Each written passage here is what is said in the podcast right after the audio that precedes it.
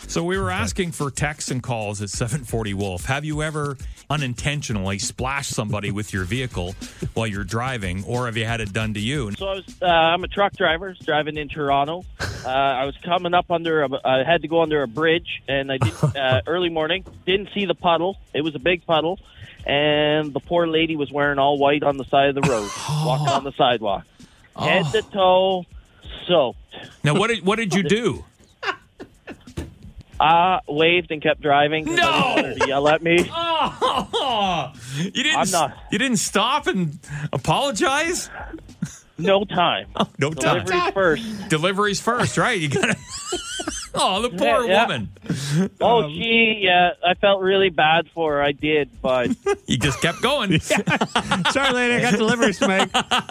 So this was happened about 20, 25 years ago. I was in uh, driving school when I was in high school. I was the passenger, and one of my buddies was driving, and he was doing his final test for the driving school. and sure enough, it had just rained. And there was a bunch of kids walking down the side of the road, and he just blew through this puddle and soaked three kids.